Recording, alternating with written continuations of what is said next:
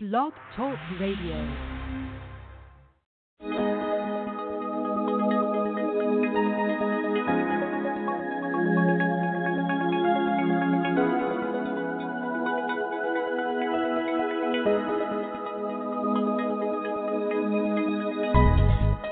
Welcome to this first of our focus programs where we take a close look at issues in the church today. And today we're going to be talking about spiritual warfare and deliverance. Our guests are Frank Marzullo and Carla Butaud. We're very happy to have them on the program today.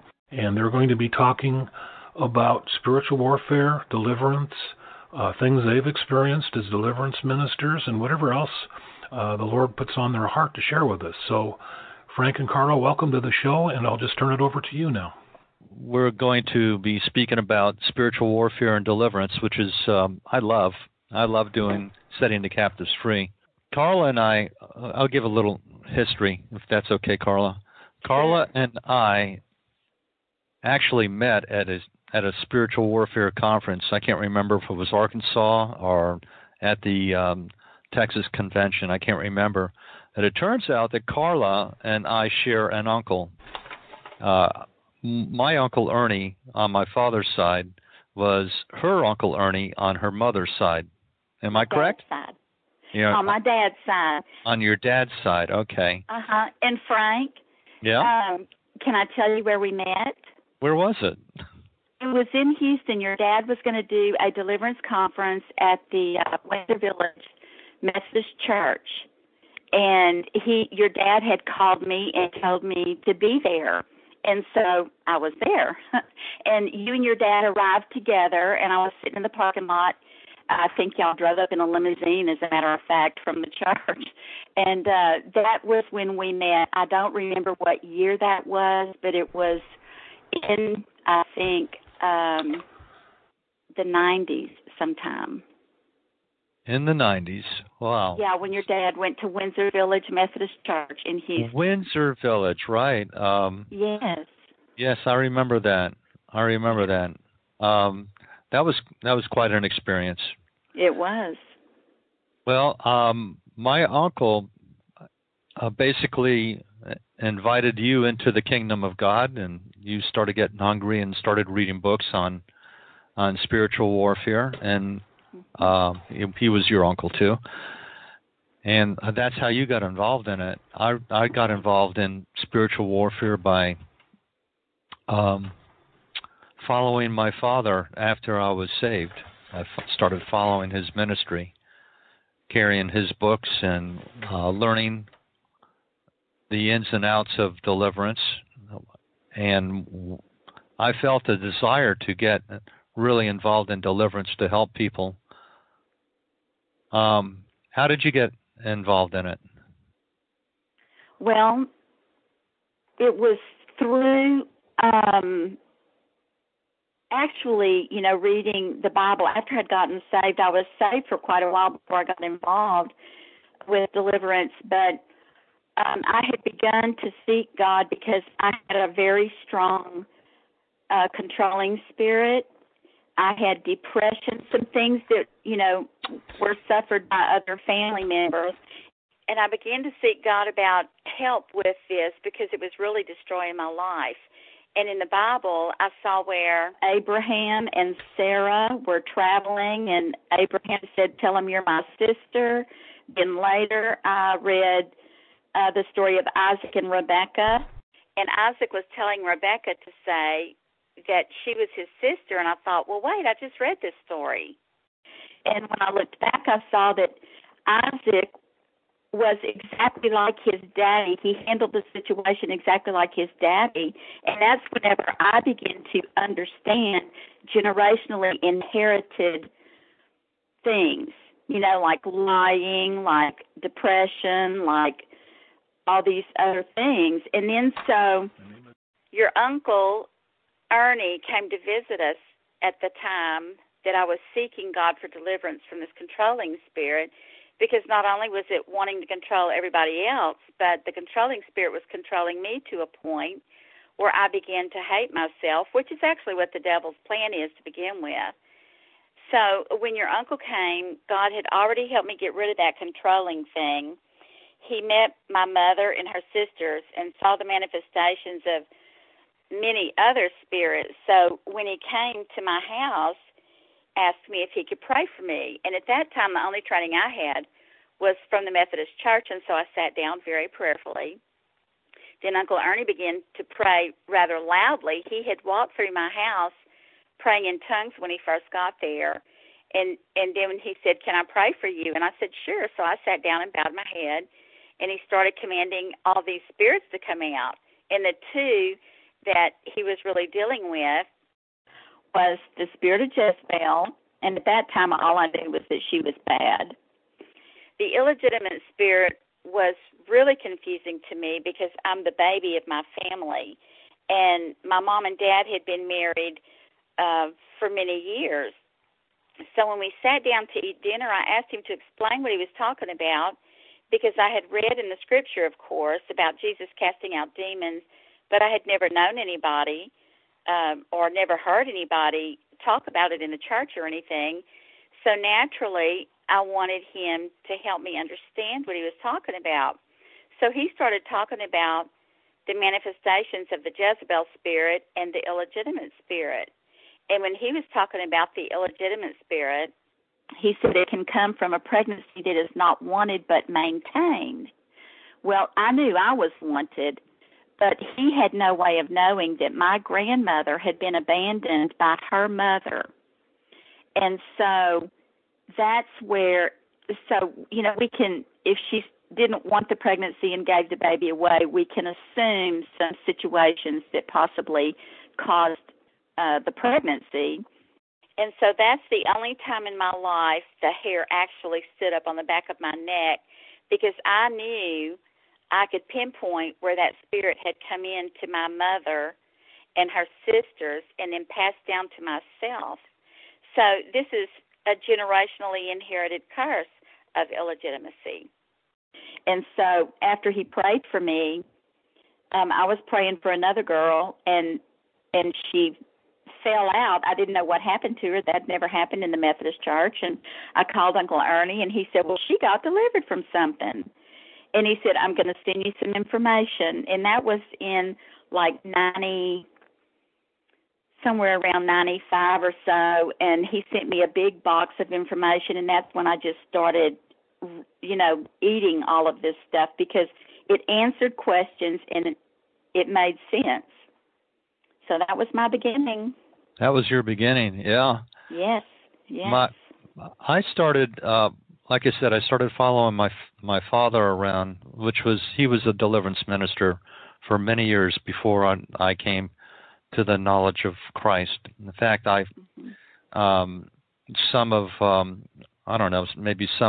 you have heard that I was a Miami Beach policeman at the time that I came to salvation. I found Jesus in the squad car. And my superiors, my lieutenant, my sergeant, they thought I was going crazy. They said, I told them, I said, I need to find Jesus. I got to find Jesus.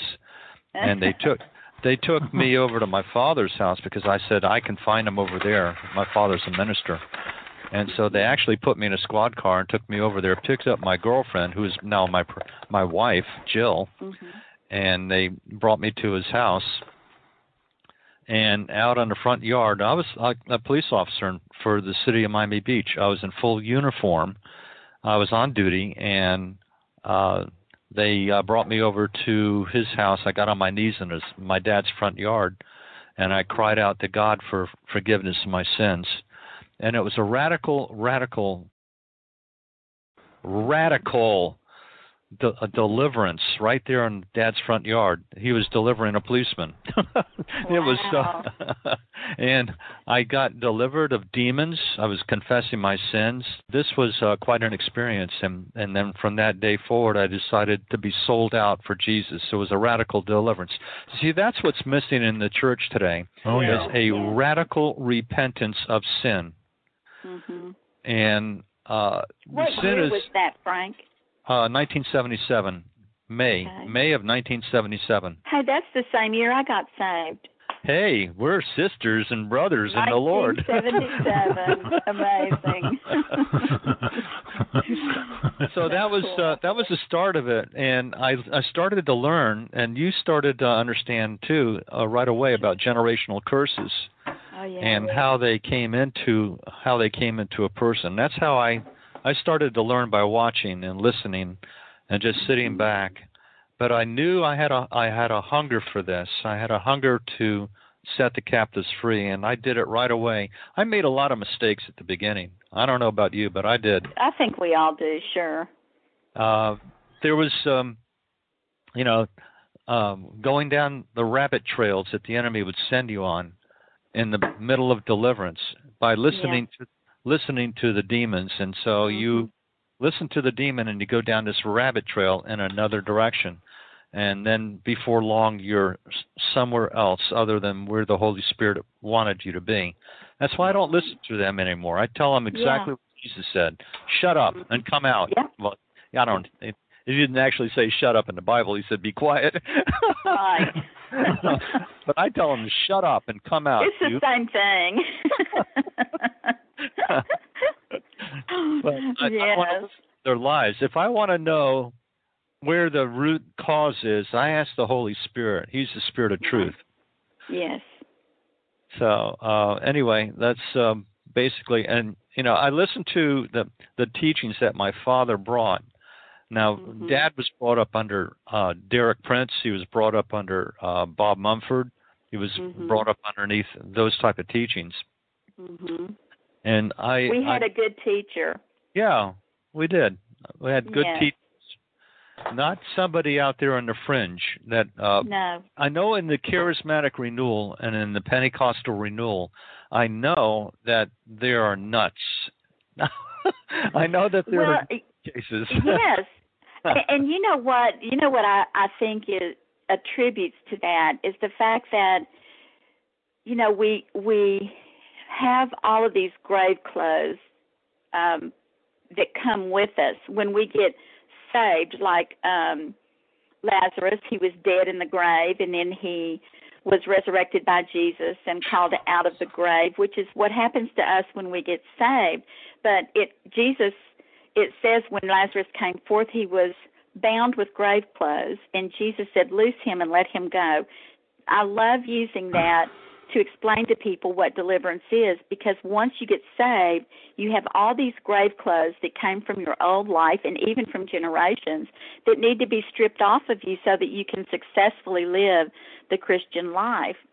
And what happens without deliverance, they get born again, and then there is a mixture of all the stuff that was in them before they were saved. If that stuff is not delivered out of them, there are antichrist spirits there. There is witchcraft there. There's all kinds of things. And so if those things are not dealt with and cleaned out of the person, then they are ministering from a place of mixture. Yes. And then that's why people end up thinking that they're nuts, because they're not they're not drinking, neither are they giving people water from a pure stream. Something that's very interesting is I get a lot of phone calls from people for ministry, and they call up with their problems, what they're suffering with today, such as the man that called me on the phone. He was suffering from depression. And I found out that he was a Christian, and I said, well, I started to pray with him about depression and commanding it to go in the name of Jesus Christ. And the demon spoke out of him. There was a demon in him.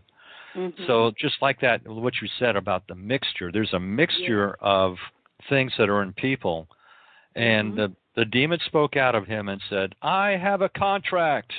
I said, okay, I'm not going to ask the man what his contract is, because then you're speaking to demons. You're entertaining demons. Right. So I stopped and I said, Holy Spirit, would you show me, please, what the contract is? And instantly the Holy Spirit downloaded. And this is what I suggest to the listening audience, too. Yes. If you're involved in deliverance, never speak to the demon. You're speaking to a familiar spirit, or you're speaking to a demon. And basically, there John 8:44 says that the devil's a liar and he's the father of lies. Right. Don't speak to the demon. Speak to the Holy Spirit, who is the Spirit of truth. He'll reveal all truth to you. So I asked the Holy Spirit, and I said, Holy Spirit, show me what the contract is. And instantly, he downloaded into me, into my mind, into my spirit, false religion, and occultism, false religion and occultism. So I spoke to the man again, because I stopped at deliverance and I wanted to find out. So the Holy Spirit said, false religion. So I said to the man, somebody in your family was involved in false religion. Can you tell me about that? And he said, yeah, my mom, my ancestors were involved in Jehovah's Witness. Mm-hmm. So you see, when we first started off on this program, we were talking about generational curses. Yeah, right. This is a generational curse that came into him through believing a false God. Well, you say, well, Jehovah's Witness, what is all that about? Well, the Jehovah's Witness do not believe that Christ has come in the flesh.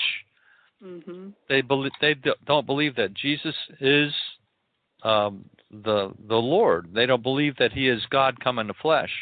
Wow. So you have a problem with Jehovah's Witness. And what I'm about to tell you and the other listeners is that this could be something that was the reason why. I said, that's the reason why the enemy has a contract with you.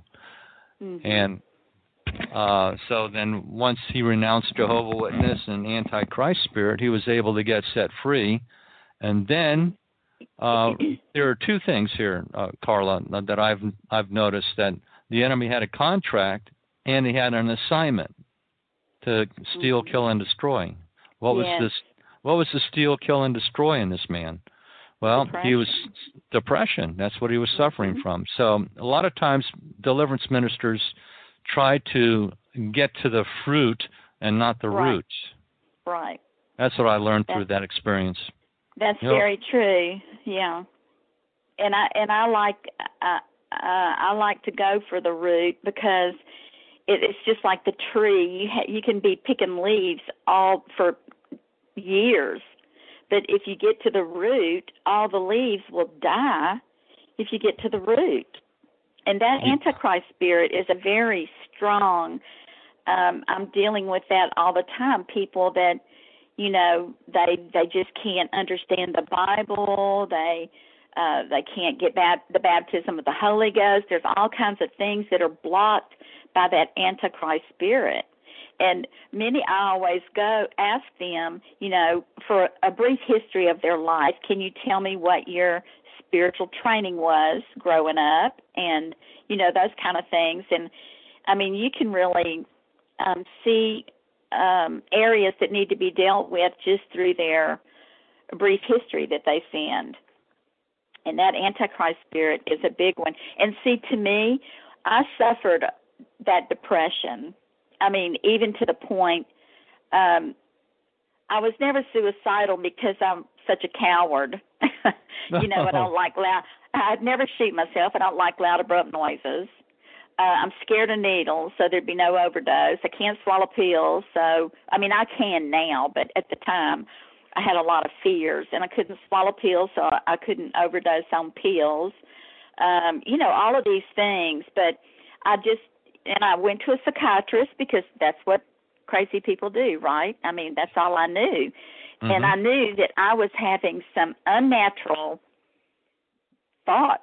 And so when I went to the psychiatrist, of course, he didn't have the cure. But what I learned, I mean, I had an encounter with Jesus and was instantly, miraculously delivered from depression.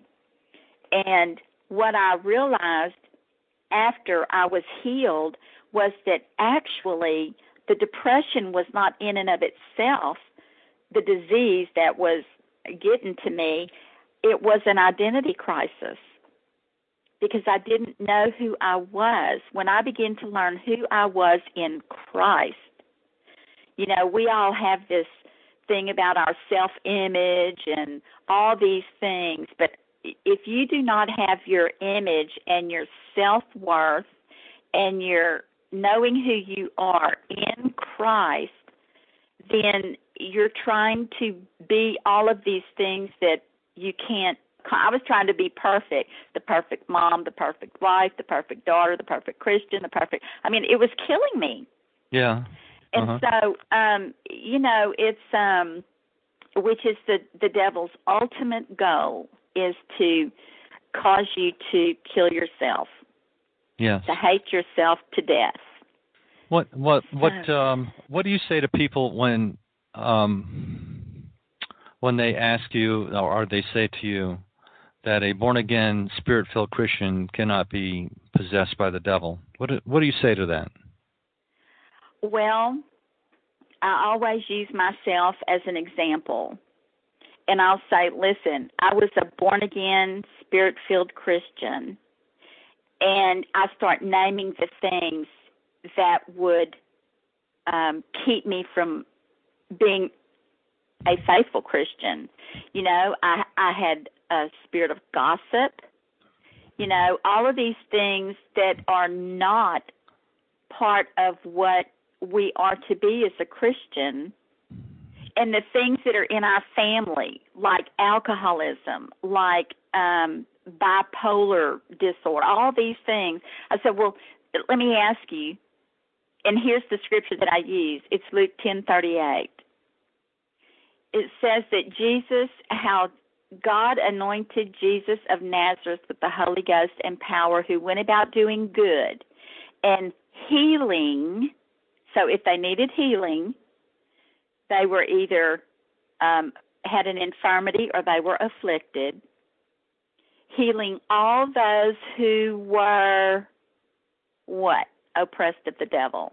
Yeah. So if you have something like that in you, it certainly isn't from God, so it's from the devil. And people will say, yeah, but the Holy Ghost and demons cannot cohabitate. Well, and that's true. Yeah. And then I have to explain to them, you know, it's that when we get saved, our spirit is instantly perfected to be like Jesus, and it is sealed. But the soul and the body, and I use, you know, in 1 Corinthians it says we are the temple of the Holy Ghost. Our body is the temple of the Holy Ghost. So then I take them to the Old Testament and say, you know, the temple in the Old Testament, it had an outer court, an inner court, and a holy of holies. Well, our bodies are called the temple. We have three parts too. We have the body, the soul, and the spirit. Our spirit is the Holy of Holies.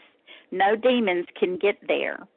But our soul and our spirit, the inner court was where the priests gathered, and in the outer court was where the general population gathered. When Jesus went to the temple and they were exchanging money in the temple, he cast them out. I like the terminology. He cast them out because the temple was being defiled by those money changers. So he had to go in there and drive them out. Our outer court is our flesh. That's where the demons like to take up habitation. That's true. I use the example, and you gave a great biblical example of that.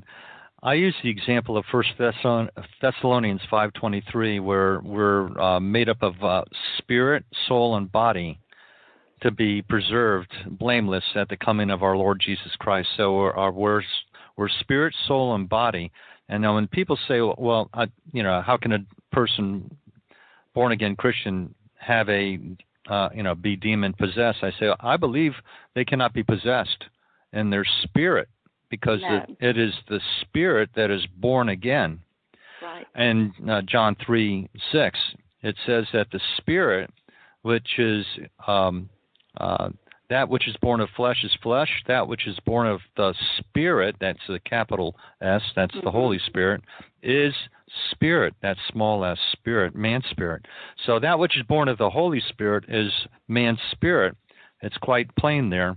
And I said, but the flesh, like you said, the flesh is different and the soul is different. Well, what's the soul?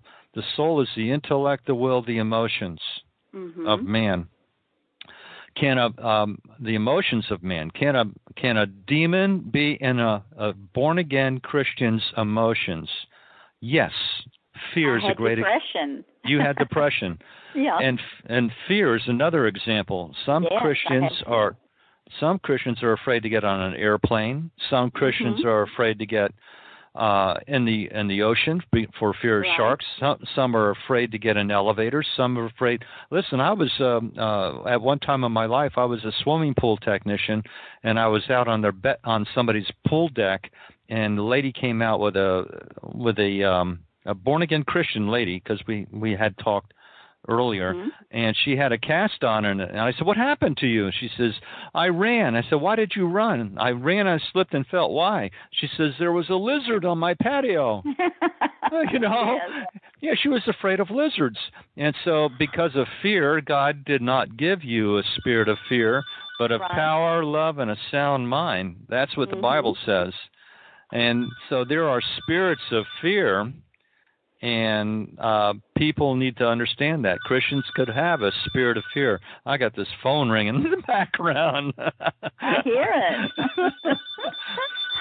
Well, it'll go off in a minute.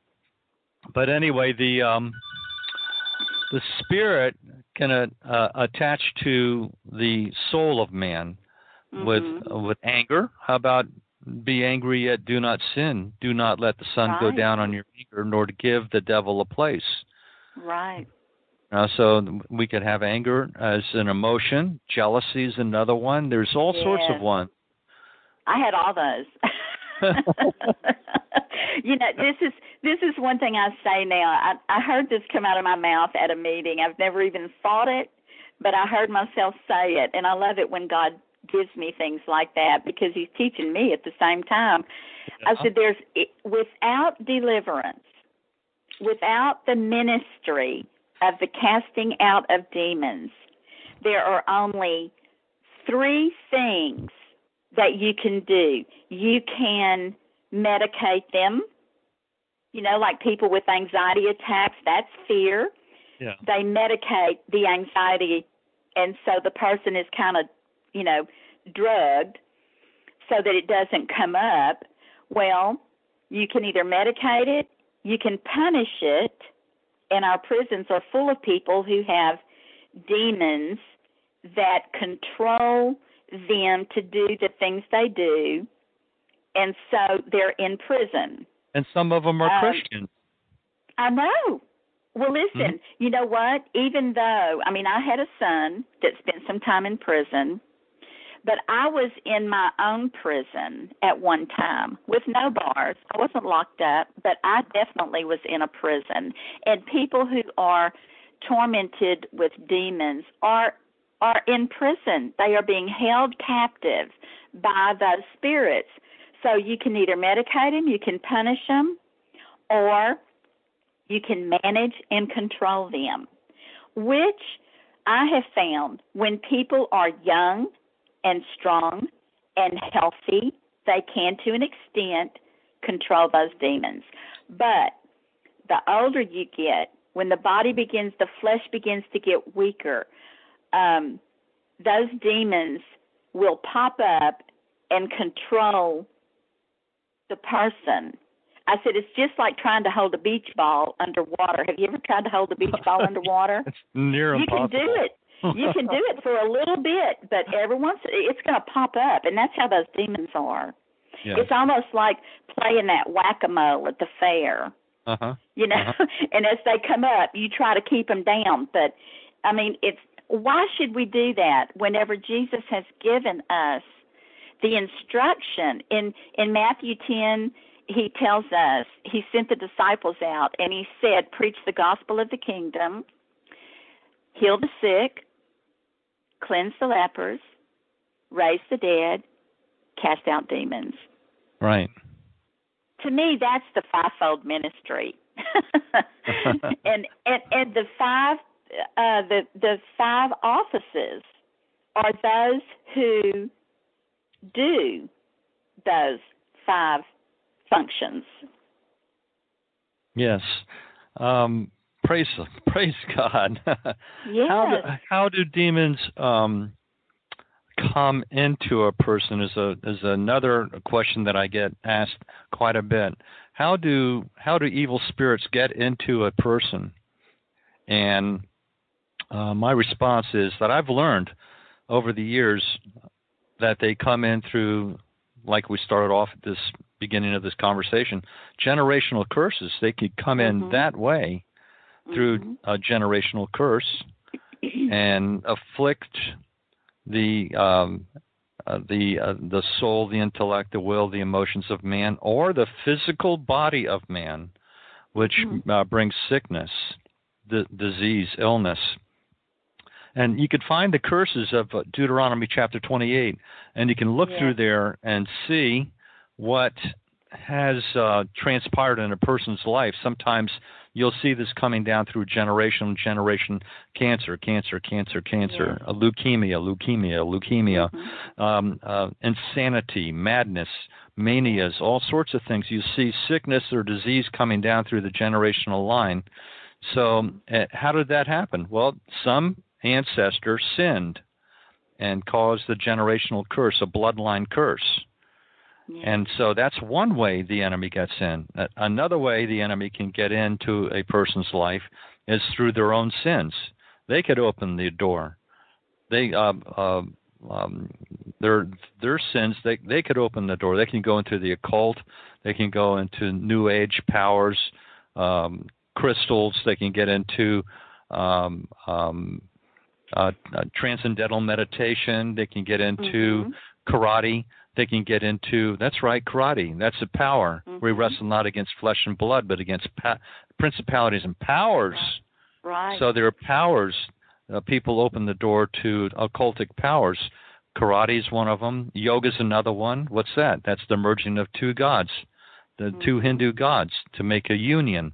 Yoga means union. Union of what? Two Hindu gods, one between the eyes and the other at the base of the spine, called Kundalini. So there's sins, your ancestor sins or your own sins that open the door to the enemy getting in. Then there is this, Carla, the lies that the enemy speaks to us that we believe. Yeah. I found out that sometimes people, when they call up and they believe a lie, and I've got to bring them to the truth of the gospel in order to break the power of the lie. I'm no good. I'm ugly. Well, the Bible says that you are fearfully and wonderfully made, but yet you believe the lie, and the enemy can get in and create all sorts of insecurities, inferiorities, and all sorts of things that would cause you to feel reject, wounded, so forth and so on. Then there is unbelief, of course, that is in its own self, its own right, that causes the enemy to have access to your life. And then there is this one. This is a biggie. It's called unforgiveness. Oh, yeah. Now, I can cast demons out till the cows come home. I don't know about you, but I can cast them out. But if I'm going against a spirit of unforgiveness and I haven't dealt with that yet, I can do that until I'm blue in the face. You're right. Now, unforgiveness is the story. You know the story behind. Jesus was asked by Peter, "How many times should I forgive?" This is Matthew chapter 18 and verse 21. And Jesus responds back 70 times 7. Well, guess what? That's a metaphor. 7 meaning complete, 70 meaning completion, completion of weeks. And I believe all the Jews understood that. So they knew that what Jesus was saying was complete until completion. How many times should I forgive? Complete until completion. And then he gives the story about, Jesus gives the story about them. The man who owed a lot of money to his master, couldn't pay him back, was going to be sold into slavery, begged, beseeched the master. The master finally forgave him. It was like millions of dollars this guy owed him, and he couldn't pay him back. And then he grabs a fellow slave that owed him a little bit of money, like pocket change, and said, "Pay me back." And the guy says, I can't, please forgive me. And he put him into slavery. He put him into a debtor's prison. And all the fellow slaves found out about it, and they reported it back to the master. And the master, it says in Matthew chapter 18, let me turn there because I want to read it to you. Matthew chapter 18. 34. And verse 34 and 35. Yeah. Of 33, should thou not also had compassion on thy fellow servant, even as I had pity on thee? And his Lord was wroth, that means angry, furious, and delivered him to the tormentors. Well, who are the tormentors? Those are the demons. Mm-hmm. Till he should pay all that was due unto him. Likewise shall my heavenly Father do also unto you, if ye from your hearts forgive not everyone his brother their trespass. Remember what this is all about. This is all about forgiveness. Mm-hmm. And God really gets upset at unforgiveness. Yeah. And Jesus says, my heavenly Father, so shall your heavenly Father do to you. So if you and I are casting demons out, or we're trying to, and we haven't dealt with the unforgiveness or the bitterness that's in their heart, guess what? We're wasting our time, because It's the Father. It's the Father that sent them to the tormentors. Mm-hmm. He's not going to override something just because we say in the name of Jesus. That's right. And, that's repeated in what we call the Lord's Prayer. It says, forgive us our debts as we forgive our debtors.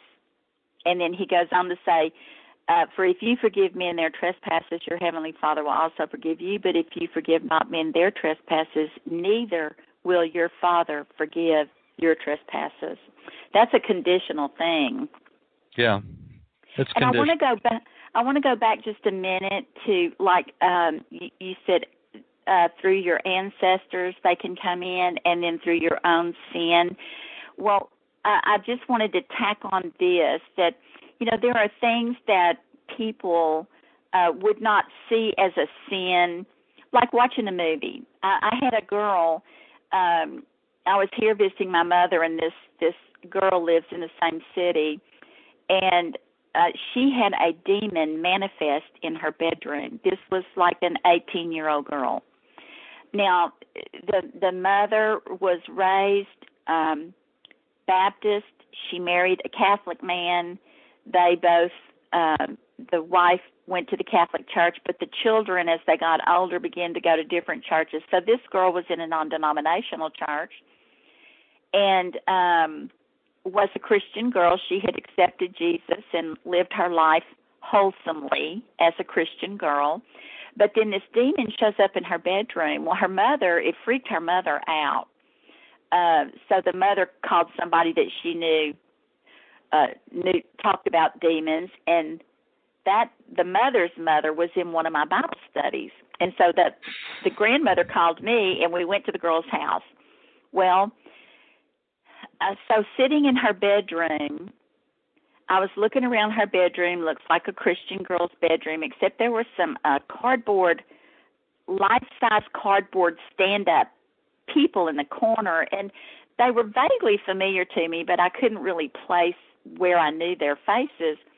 Well, who they were the actors that played in the Twilight movies, okay, that are about vampires, I think. Vampires, right, uh-huh.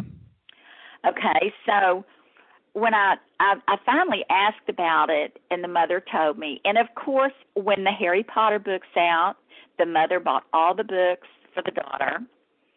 And then I began to see, okay, I'm getting the opening here. So when the girl got home, she was out that evening, but when she got home, I was talking to her, and I said, you say that you're a Christian girl, and yet – I said, what do you and your friends do for entertainment? Well, sometimes we go bowling, and sometimes we go to the movies. And I said, and what kind of movies do y'all like to go see?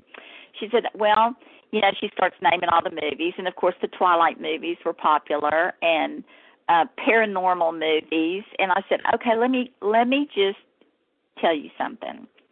And you're not going to like what I have to say, because this is going to require a decision from you. You may even lose friends over this. I said, but you're a Christian girl, and you are entertaining yourself from things that are from the kingdom of darkness, that Satan is the author of.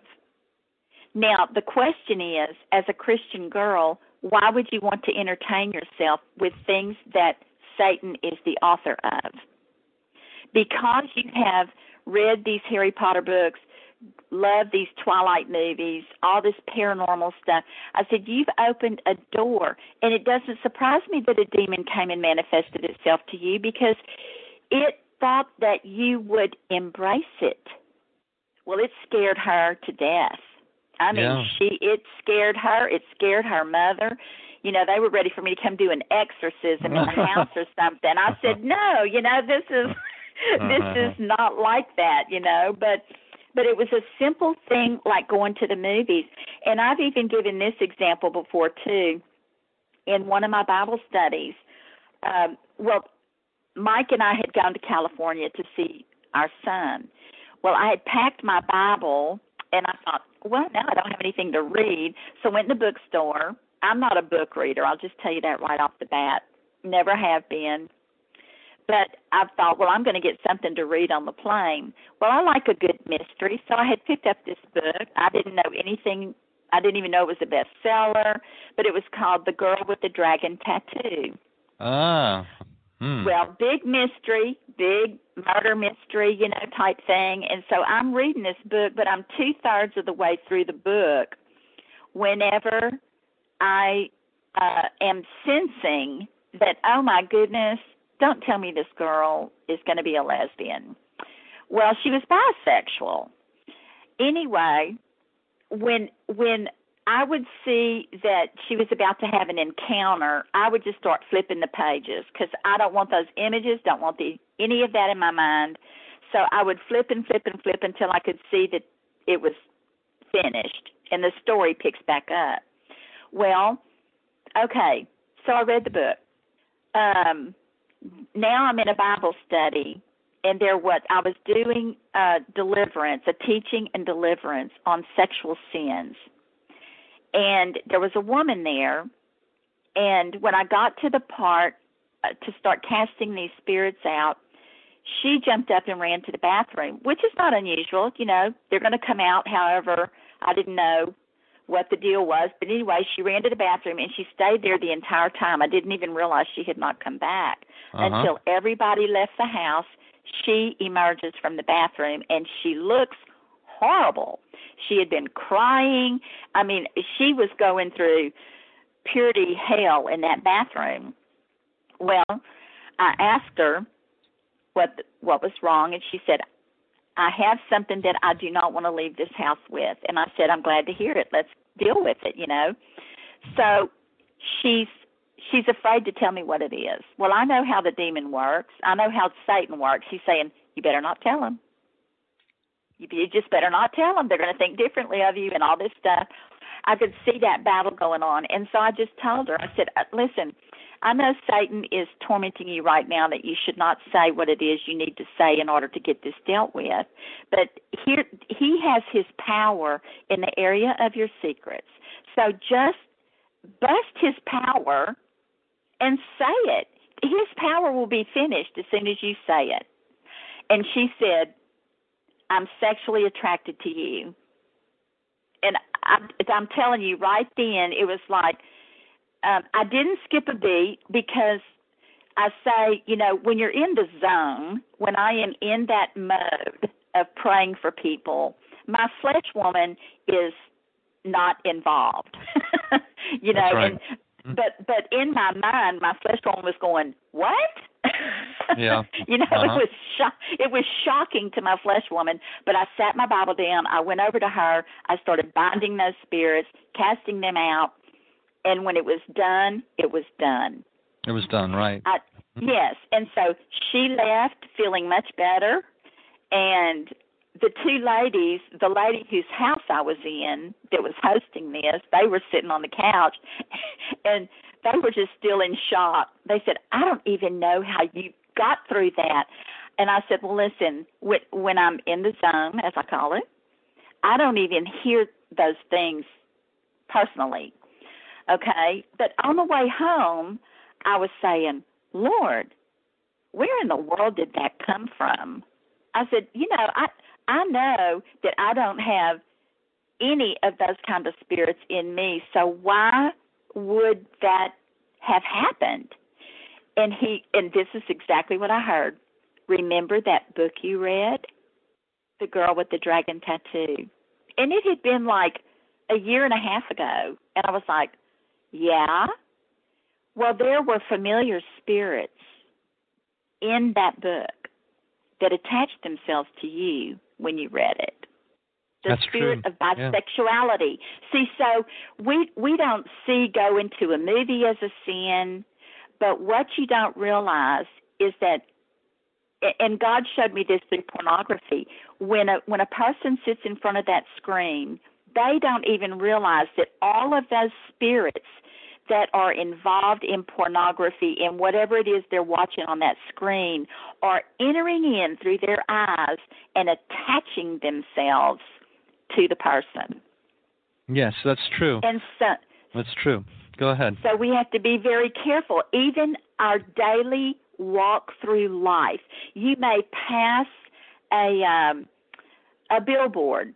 You know, like there's this air conditioner billboard that I just hate, and I forget that it's there, but my eyes will see it, and it says, "Is your wife hot?"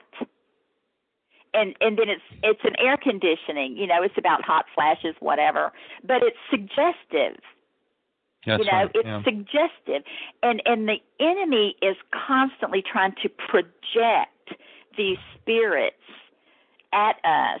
And so even in your daily walk, like people say, I told them one time, you know, I have this prayer, the warfare prayer, the morning warfare prayer that I pray.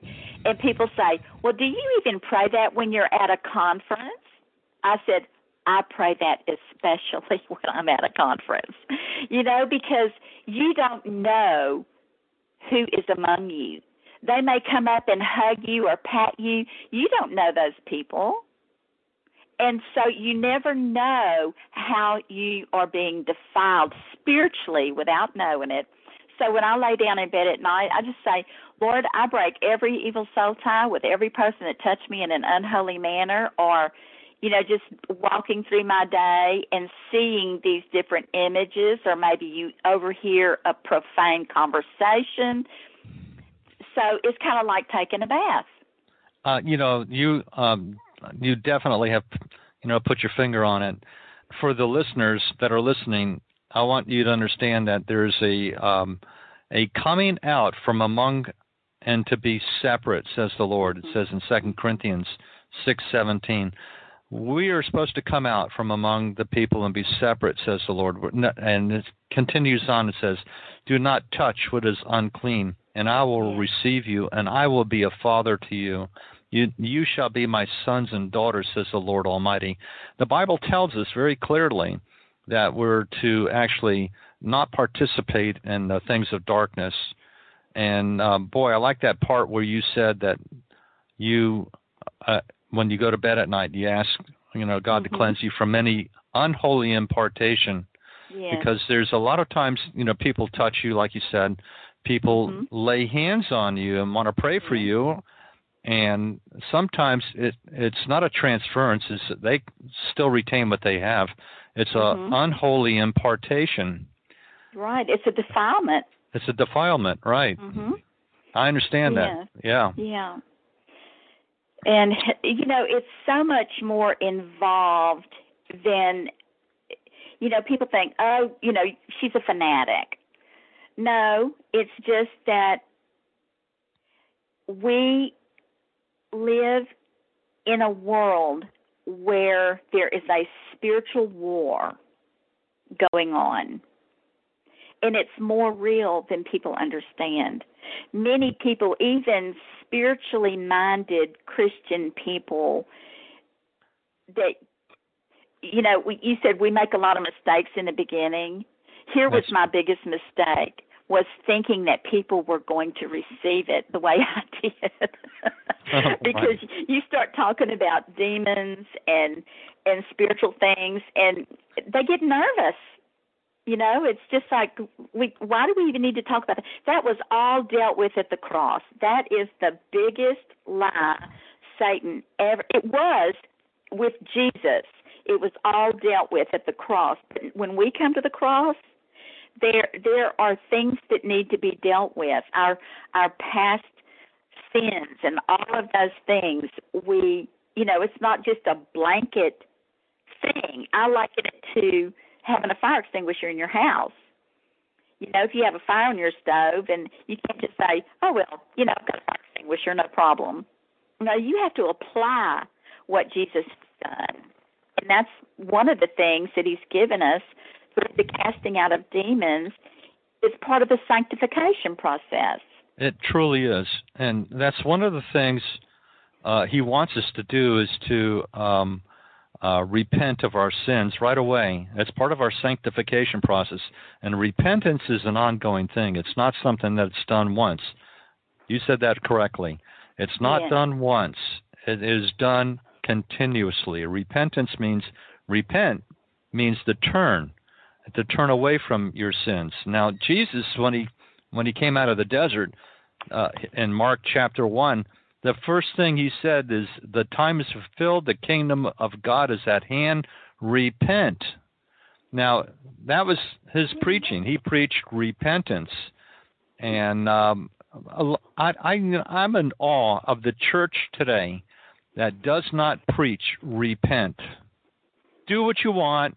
God has forgiven you. It's okay. Wink, wink, wink. Mm-hmm. Well, without repentance, there is no salvation. There really, truly is no salvation, because people continue to do the same thing over and over, the sins over and over and over again. And that's one of the things that Jesus wants us to deal with, is the sin. Sin, it opens the door to demons. And then people are caught up in demonic activity. Yeah. So, anyway, repentance. I call this present-day message that you just described the greasy grace message. Greasy grace? Uh-huh. It's greasy grace. It's already churning my stomach. I know, it's true.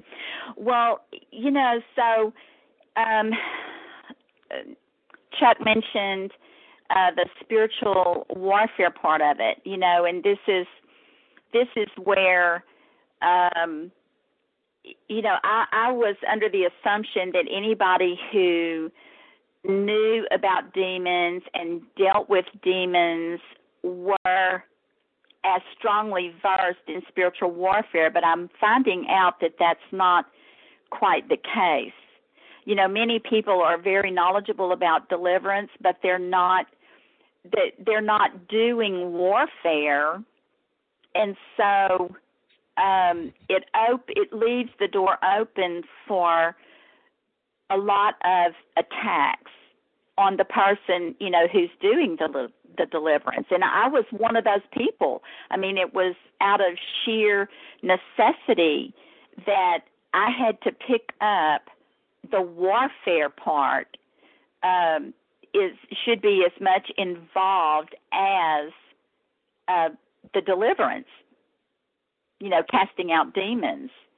There's some groundwork to be laid in the heavenlies, in the spiritual realm, before, you know, we ever even enter the battle. And that's what I'm finding is lacking now, is the understanding. And that's one of the reasons that Sheila Zelinsky and I co-authored the book on power prayers, because people are under the assumption that, well, God is going to fight my battles. God is, you know, he's the one who fights my battles. I don't have to fight my battles. No, there's a fight to be fought. I mean, Paul said, I fight the fight. I have fought the fight. And we have to engage in the warfare in the spirit realm, because we wrestle not with flesh and blood. Do you find that in the warfare part. Yeah. Well, then a lot of times, Carla, people are not called into the deliverance ministries, and they think that they're a deliverance minister because they've cast a demon out of a person, or maybe a couple of demons out of a people. But, you know, there has to be a calling to this type of a ministry. And my dad wrote something out and handed it to me years ago, and I was thumbing through some of the things here that I might want to share. This fits right into what you're saying. Mm-hmm. I'm going to read it. It's a little bit long. It's 12 points of the do's and don'ts for deliverance. Okay. And the requirements for a deliverance counselor or a deliverance minister. Mm-hmm. First of all, my father's ministry, his key verse in the Bible was Luke 4:18. Yes. And he used to preach that a lot, Luke 4:18. Mm-hmm. And he would launch out from there. But he wrote this. He wrote, here's 12 requirements for a deliverance minister. Number one, go through deliverance first yourself. Yeah. You know, you have received, freely give. Mm-hmm. So first of all, you go through it. You yourself get yourself delivered first. And I found that true. A lot of times I bump into ministers. They minister out of the spirit that's within them, whether it be the Holy Spirit or evil spirits. Mm-hmm. So I found that, number one, go through deliverance yourself. Number two, be baptized in the Holy Spirit with the evidence of speaking in tongues. Amen. Number three, I mean, I could launch out onto any one of these things and make a sermon. Exactly. Be working in the gifts given to you, Romans 12:6. In other words, work according to the gifts that you received. Mm-hmm. Number four, have a servant's heart, Mark 10, verses 43 through 44. Number five, be uncompromising with the enemy. Oh, this is so, so important. Now, yes. I've met people that want to be delivered of something, and then you go into another area as the Holy Spirit leads you, mm-hmm. and they say, no, I don't want to give that up, such as smoking or chewing tobacco or something like that. Right. You know, I don't want to give that up. Right. And, you know, that's when you have to stop deliverance and say, okay, that's all I can give you. I can't give you any more. Well, why? Because those demons you're keeping will be a bridge, mm-hmm. you see, and the demons will come back in, and you'll be worse off than what we started off here. Mm-hmm. Matthew 12:44. So we have not to be compromised with the enemy. Be uncompromising with the enemy. Yes. Make no covenant with them. What God hates, you hate. Yes. And number six, know that God has called you into the deliverance ministry. And you have to know that you know that you know that you know. Mm-hmm. Or else you're going to hurt people. And you're going to be injured too. Mm-hmm. Number seven, have compassion. Just like in Luke chapter 10, the Samaritan had compassion on that person. Yes. Number eight, develop a listening ear. Number nine, be flexible in a variety of techniques. Now, sometimes my dad would change things up, so I learned it mm-hmm. from my dad.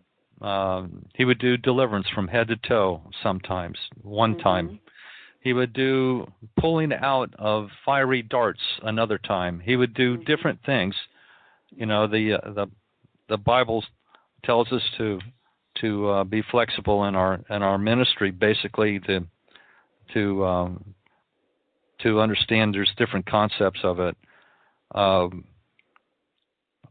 sometimes use tongues in rebuking the enemy. Mm-hmm. You know, tongues are for interpretation and supplication. Sometimes I rebuke the enemy in tongues. Mm-hmm. You know, and there's intercession with tongues. There's praise in tongues. There's all sorts of different things in tongues. Yes. But to be flexible in the variety of techniques. Number 10 would be to search for the root causes, the source of the problem.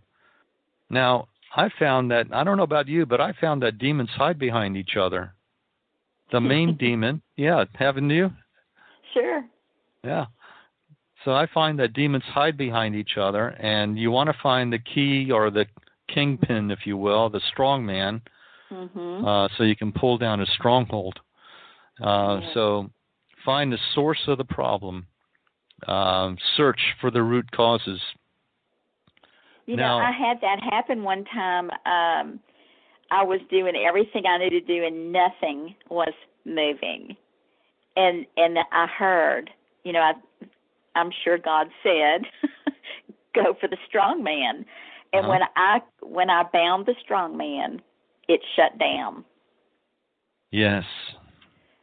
It shut down. And so, you know, listening, a listening ear, that was good too, not only from the person that you're dealing with, but through it all, like you said, be listening for what God will tell you.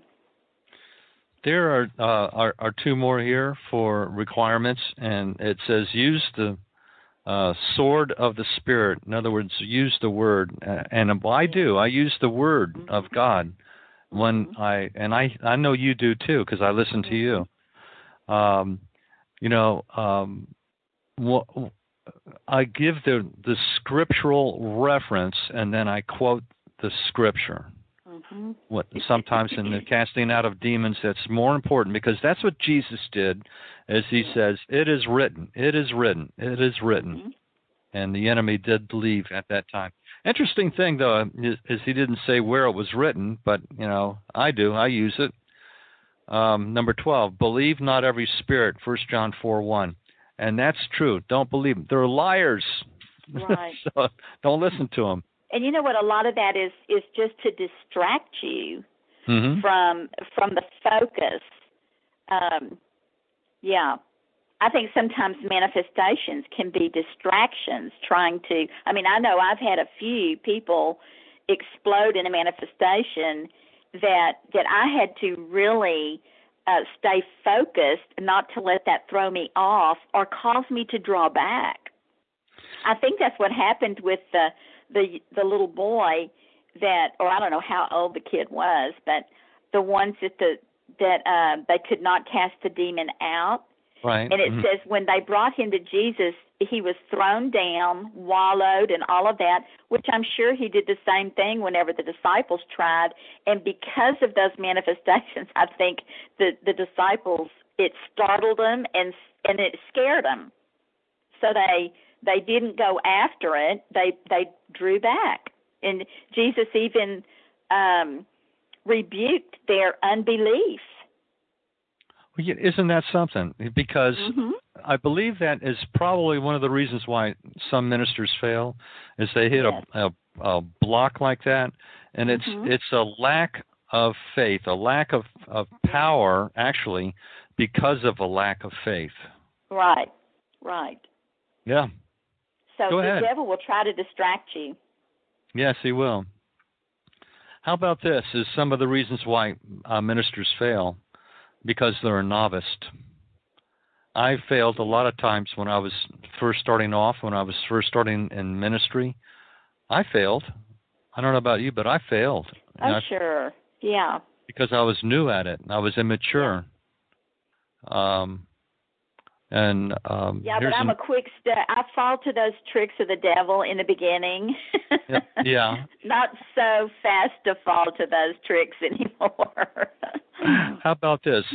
Have you ever tried to cast a demon out of a person and the demon speaks out, you have the same spirit? I actually have, but that would be a real distraction, wouldn't it? But, you know, I think I heard somebody teach on that one time, and so I was very thankful that they shared that, because like you said, not ever to listen to a demon. So I think if they said you have the same spirit, shut up in the name of Jesus. Well, it may be true, though. So that's why you want to go through deliverance. first. Well, exactly. And listen, that's one reason. And in the beginning, when I was going to Lake Hamilton, when I found that place, see, your dad, I met your dad. That wasn't the first time I had met your dad. It was the first time I had met you. I met your dad at in Plainview, Texas, the first time at Frank Hammond, Pigs in the Parlor. That was the ministry where I first met your daddy. And I mean, from that, he went from there to Lake Hamilton, which I'd never heard of. This was in 2001, was my first time at Lake Hamilton. When I went to Lake Hamilton, I made sure that I was at almost every camp to sit under the other ministers that were there and be receiving deliverance on an ongoing basis, just for that purpose, you know, because I knew God was calling me into it. So I needed to make sure that I got all the deliverance that I needed, you know, and sitting there, sometimes I would realize later that I had been delivered from something that I didn't even realize was there. Yes. So it's just an amazing ministry. It is an amazing ministry, but it's key to salvation. Yes. It's, that's one thing that we should never take out of focus and put the deliverance ministry first. It's always about Jesus, and it's always about saving people. Yes. You know, God has designed people for a purpose. You know, each person has their purpose and their thing on this earth that God has designed them for. Well, the devil's, he wants to destroy that purpose. That's why deliverance is important. But the purpose really is bringing that person to salvation through Jesus Christ, and for them to maintain a life, a godly life, godly character. And without deliverance, you can't do that successfully. You can't do it, right. No, because then you end up having to hide whatever that weakness is that really is a demon that needs to be cast out, but it will cause you to hide that thing. And then even, like, let me just say, if somebody, I mean, I know a lot of pastors have trouble with pornography. Without deliverance, the most you can do with it is when you can resist it like the beach ball, and then eventually they find themselves in front of a computer screen. Yeah. And so, but they have to hide to do that, you know, which people who have these secret things, it's secret because they hide to do it. And that's why I love deliverance. Here's the other thing that I love about the ministry of deliverance is it helped me to be able to separate the demon from the person. Yes. See, in my family, I mean, I have an aunt who's 94. She is a dynamic Christian woman, strong in faith, compassionate, all of these things. But she has that domineering, she's got that Jezebel spirit. And so this is the opinion of the family. Oh, you know, they all know she's a Christian and everything. But then there's that other side. You don't want to know that side of her. Well, see, that's what deliverance should take care of in Christians, so that you can be an honest-to-goodness Christian without giving God a bad reputation on certain days at certain times, depending on when the demon manifests. That's true. I find also too that demons sometimes do not come out of a person because there's a lack of desperation in that person's life to be set free. They don't mind being the way that they are. You know, you have the example of the man at the Pool of Bethesda. He was there for 38 years in that condition. He'd been sick for 38 years. 38 years. Yeah. And Jesus, interesting how Jesus kind of like didn't bother with anybody else there at the pool but this guy. Right. Yeah. That was interesting in itself. The fact is that Jesus asked the guy, "Do you wish to be healed?" And here's a guy that's carried around and taken care of. Maybe he liked the attention of it. And I find that sometimes people like the attention of their demons more than they want to be healed. So that would be a legitimate question to ask somebody. Yeah. Do you wish to really be healed? Yeah. Yeah. And another thing, too, is I found that people don't want to take responsibility to their own condition. They always want to blame shift it to somebody else. It's my wife. Right. It's my husband. It's my children. It's my boss at work. Right. And they don't want to take care. They don't want to point the blame to themselves where the blame really lies. Mm-hmm. So they're not being totally honest.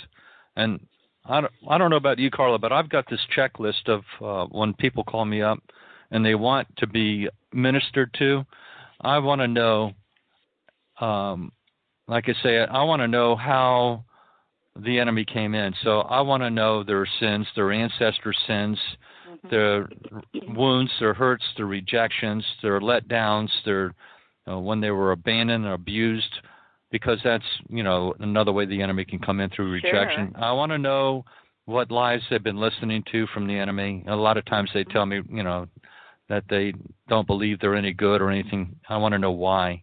Who, what, where, when, why, and how. That's how I used to solve crimes as a policeman. So why? I want to know who, what, when, what, why, wow. And, you know, and so you have a roadmap. And are you willing to do whatever it takes to get to the place of victory and freedom? Are you willing to look at yourself first and not blame and point your fingers at somebody else? Now, part of my testimony was I was involved in a church. I was a minister. I was an evangelist. I was a man of God, preaching the word, laying hands on people, casting demons out, baptizing in the name of Jesus Christ, baptizing them in the Holy Spirit, and I was an angry man. I had an anger problem. I had this terrible anger problem. Did I ever tell you this? I've heard the testimony. Oh, you did? Okay. Well, I've shared it with other people, too, about you having to get out of the car and sit on the side of the road and things like that. It's hilarious. I had to do whatever it took to get to the place to get to freedom is basically it. So, you know, this is why I ask people, are you willing to do that? Are you willing to do something so radical as what I did? Right. For the listening audience, I did something crazy. I was an angry man. I was pinching my kids, screaming down the highway, reaching back, and my wife says, I want a divorce. I can't stand it anymore. And I said, no, Jill, I love you. I love the children. I love this marriage. She says, you're a deliverance minister, and you need deliverance. She really did love me to tell you that. Oh, gosh, yeah. So anyway, I said, okay, I need deliverance. I pulled the car off to the side of the road. Now, I'm on I-95, downtown Miami almost, and so I'm off there and on the side of the road, and Jill says, I need deliverance. So I said, okay, honey, please deliver me this. I'm ready for it to go. And she cast the demon out. As she was casting the demon out, the Holy Spirit spoke to me and said, every time you need a trigger word, because you don't know you're going into anger before you get there. You're there already. You're ballistic. Yeah, you're blindsided. So I said, okay. So the trigger word was, I said, Jill, I need a trigger word. And she says, okay, here's your trigger word. You're starting. Yeah. And I said, okay, quote unquote, you're starting. So as she said that, the Holy Spirit again spoke to my heart and said, every time you hear that word, sit down, cross-legged, Indian style, no matter where you are when you hear that word. So there we are. And Walmart, you're starting. Down I go. Down on the floor I go. That's great. People run up. Are you okay, sir? Are you okay? Do we need to call 911? No. I'm just taking care of business here. And this went on in Macy's, in the food market, in the food store, and very public places. Down, cross-legged, Indian style. Whenever I heard you're starting. And then one day I did not hear And I did not hear her say it, but I heard the Holy Spirit. So down I went. She says, I didn't say it. She said, I know. I said, I know, but I hear the Holy Spirit now. And so I understood what it means to be willing to do whatever it takes to get to that place of victory and freedom. I was going to prove to the devil, I was going to show the devil, I'm willing to embarrass myself and to break the power of the cycle of this in my life. Well, and, here's the... Go ahead. Well, I was going to say earlier, I thought about this when you were talking about when we first started, but when you said, you know, afraid to get on an elevator, and the lady had a cast on because there was a lizard on her patio. Right. Well, here was my thing. I was at the beach with my brother and sister-in-law, and this big black bumblebee came buzzing around. Now, I was terrified of stinging things. And so when the bee, of course, and you know, your fear will draw the thing to you. That's the tormenting thing about fears. Your fear will draw that very thing to you. So hold on to that thought. I want to write that down. That's good. Well, it's so true. So here is this big bumblebee, and there's people all over the beach, but who does the bumblebee want to buzz around? Me, because I am an idiot, fearful of things like that. So I jump up from my beach towel. I had an umbrella, and I start swatting at the bee, and then I took off running and swatting at the bee. Now, here's what I love. It says in the Word that Jesus made an open show of them, the demons. Yeah. Well, that's another reason I love deliverance, because for so many years, the demons made an open show out of me, you know, becoming the idiot, embarrassing myself in front of people. But you know what? When that kind of fear comes on you, you forget where you are. You forget you have an audience. You just are crazy. Oh, gosh. And that's why I so appreciate the ministry of the casting out of demons, because I know what they're doing to people. Yes, and yes. It's unnecessary. Jesus made a way. He gave us a way to deal with these things.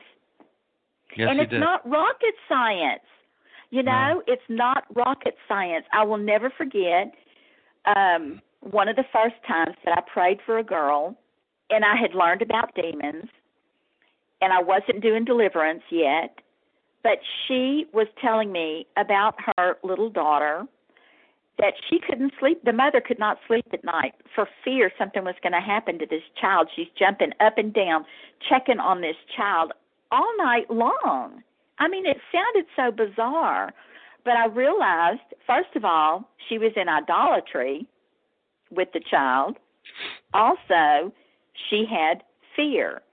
So after I listened to everything that she had to say, I just simply said, would you mind if I pray with you before I leave? And she said, oh, thank you.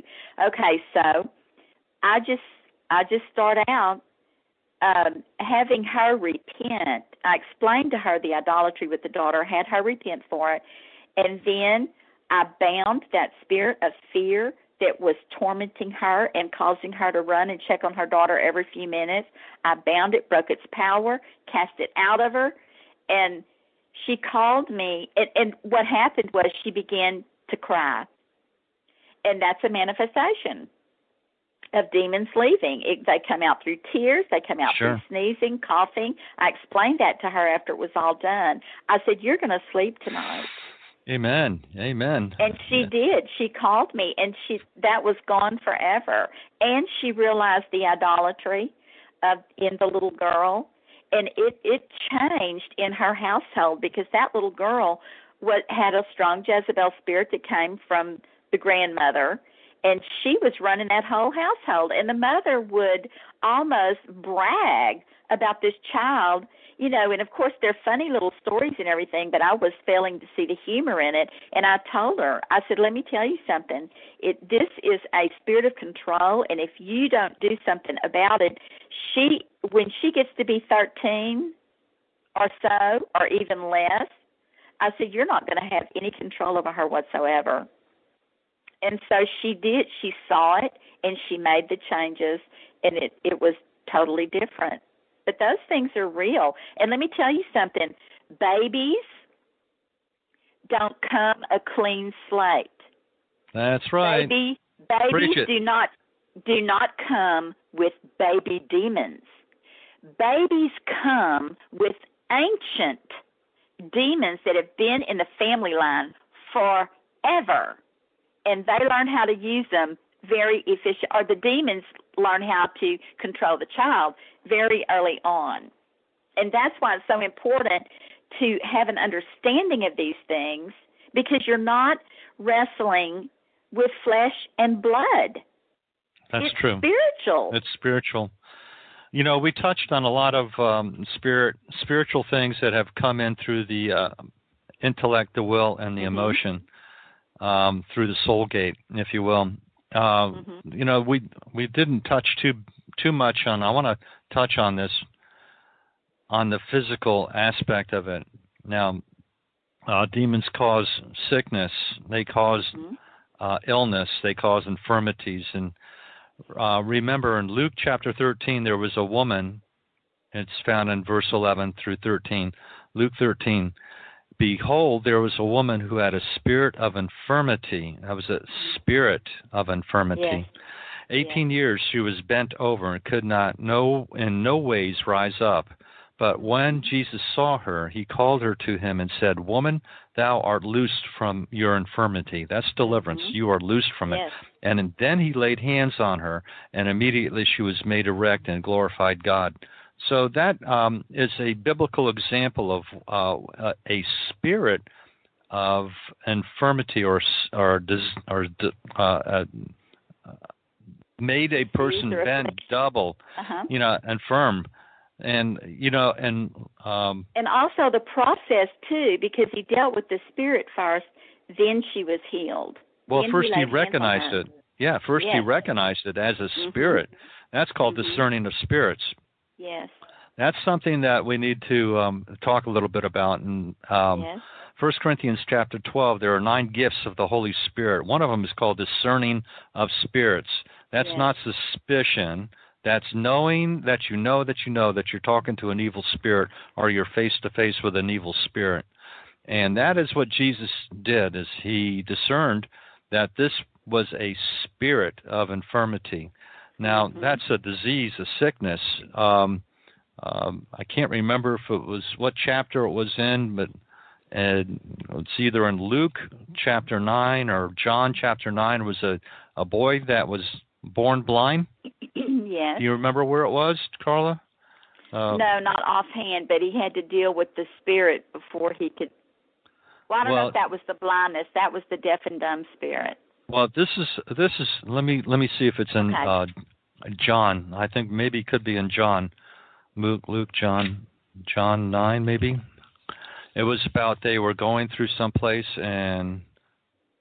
Yeah, John. And they said who sinned, him or his father? Is that the one? Okay, yeah. Yeah, that's it. Yeah, and so here is Jesus passed by and saw a man which was blind. This is John chapter 9, verse 1.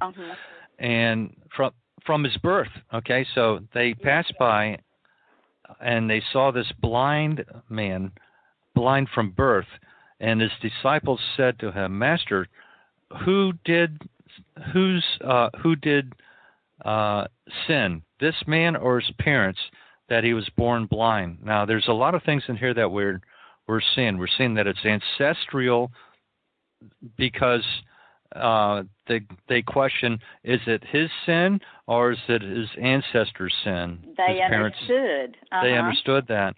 Now, I find that demons come in through the sin gate. They come in through the sin gate, and this person was born blind, which means he had a physical infirmity. So a lot of times we deal with emotions, wills, intellect, but sometimes we have to deal with a physical infirmity and deliverance. And his disciples asked him, and was he born? Jesus did not dispute it. You know, he just said, he answered, neither have this man sinned nor his appearance, but the works of God should be manifest in him. So we find out that Jesus spat on the ground and delivered this man with his spit. He put a spit in his eyes, right. And he said, "Go wash in the pool of Siloam." And he anointed his eyes with clay, basically, and he did something unusual. In deliverance, sometimes people, their sin or their ancestors' sin, have brought them to an infirmity, a physical infirmity.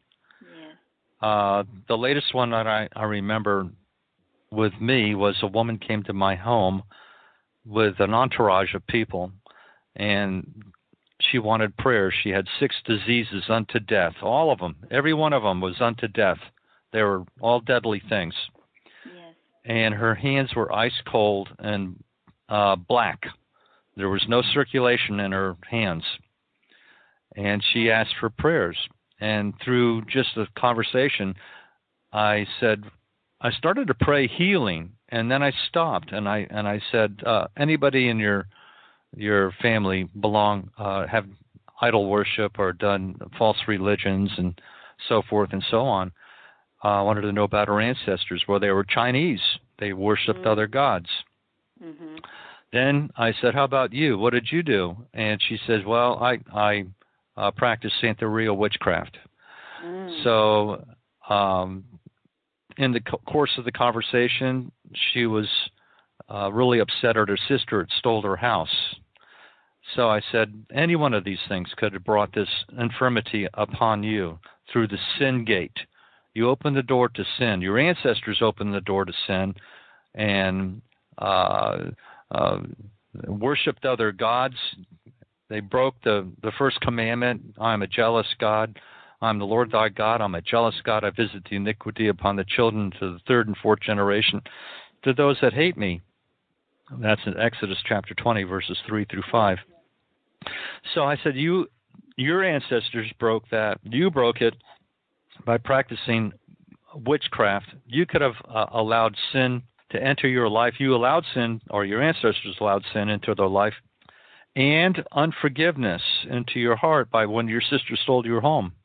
Mm-hmm. So I said, any one of those things could be the culprit behind these sicknesses and these diseases. So after I led her into prayer, she confessed her sin. This is so important in deliverance, family. Please listen. Mm-hmm. Yes. Confessing your sin first, because, see, that's what's holding the power of the enemy in your life, is that you have unconfessed sin in your heart. And after she confessed her sin, then I was able to pray deliverance for her and casting out of demons, which I did. And then I followed the biblical example of Jesus. Then I laid hands on her for healing, and she was healed. Her hands turned from ice cold to warmer, from black to blue to pink to hot. Wow. Instantly, in front of everybody that was there. Yeah. And that has to do with the casting out of confession first of sin. Yes. Then comes deliverance. Then comes the laying on of hands for healing. Yes. So there's a process that I use. And yes. Me go too. Ahead. Yeah. That's a process. It is a process. You look at Jesus and how he did it, and that's a good teaching thing, because there was a process. And, I had a Bible study once with a group of women that wanted me to come and lead it. And I was thinking, Lord Jesus, help me with this, because there were a couple of Catholics, there were a couple of Baptists, there was a Methodist and a full gospel person. I'm thinking, I called them my little can of mixed nuts, because there was such a variety of women there. And I said, they wanted to learn about healing. I said, Lord, how am I going to, all these different doctrinal beliefs and unbeliefs and all this stuff. What God had, I just love the way God answers my questions. So he started dropping scriptures in my spirit. I'd go write it down. So when I started looking at all of these healings that Jesus had done in every one of them, and I said, Lord, you know me, I've got to get to the point of deliverance somehow. And so every scripture that he gave me, Jesus first dealt with the spirit, and then he laid hands on them, and they were healed. The boy that was blind or deaf and dumb, and he said, you foul spirit. See, I started bringing to them the understanding that these things were caused by an evil spirit. And it was so exciting. We were all excited learning because I just thought it was amazing the way God laid that out, that they had to see that it was an evil spirit, because so many of them think that God is the one who gave them the sickness to begin with. No. God is not the author of illness. And no, everything that came into the garden through Satan, Satan is the author of. And so it was so exciting.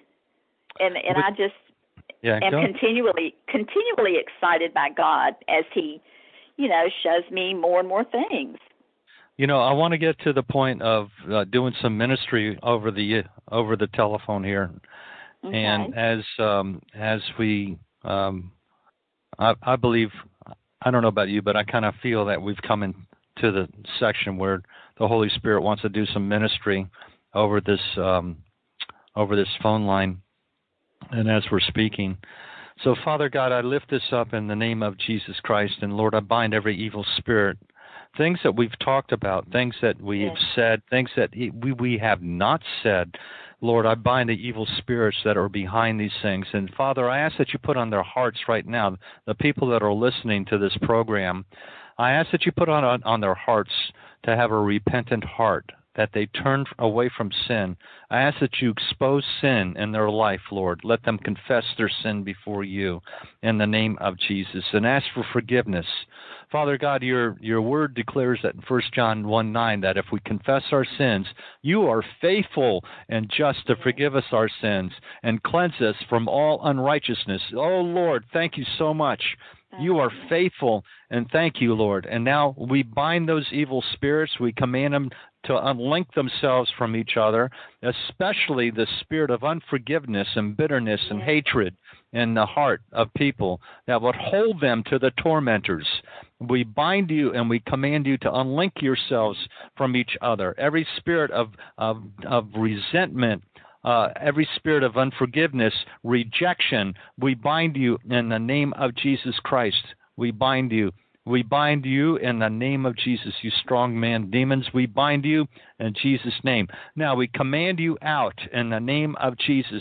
Every spirit of rejection and unforgiveness and bitterness and hatred, go in the name of Jesus. Stubbornness, rebellion, disobedience, anti-submissive spirits, we bind you. We command you to leave in the name of Jesus. All spirits of fighting and contention, be gone in the name of Jesus. Get out. Go in Jesus' name. Every spirit that says, I'm going to get even, retaliation, revenge, we command you out in Jesus' name. All spirits of judgment and pride, criticism, fault-finding, we command you to leave in the name of Jesus Christ.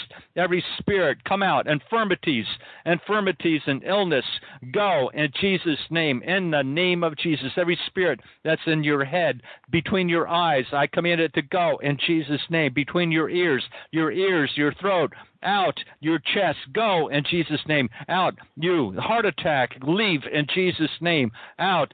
Stomach problems, digestion problems, we command you to go in the name of Jesus. I command you out of the intestines. Leave, go in Jesus' name. Out of the extremities, I command you to leave in the name of Jesus Christ. Get out, out, out, out in Jesus' name. Poor circulation, leave in Jesus. Every demon of addiction, that's right, addictions, go in Jesus' name. Out.